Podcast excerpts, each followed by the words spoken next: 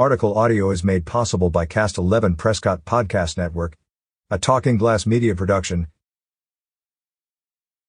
The Prescott Valley Police Department will conduct its next police officer trainee testing on Saturday, April 22nd at 9 a.m. As a rapidly growing agency that believes in community and compassionate policing, the Prescott Valley Police Department is always looking to hire exceptional recruits with character.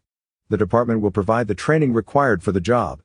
Prescott Valley Police Department offers job security, paid medical and dental plans, tuition reimbursement, and a great work-slash-life balance. Law enforcement offers a sense of purpose and contentment in the job, and the department invites applicants to come and see what Prescott Valley has to offer.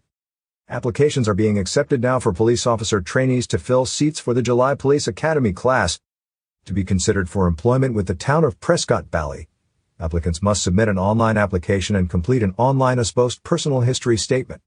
First, go to my.azpost.gov, the website for Arizona Peace Officer Standards and Training, to create an account and complete your personal history statement online.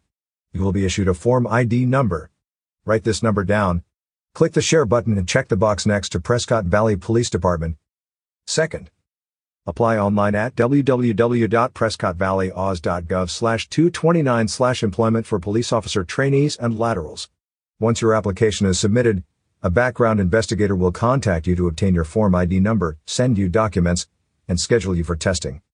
For assistance with your application or if you have questions, call PVPD Recruiting at 928-772-5676.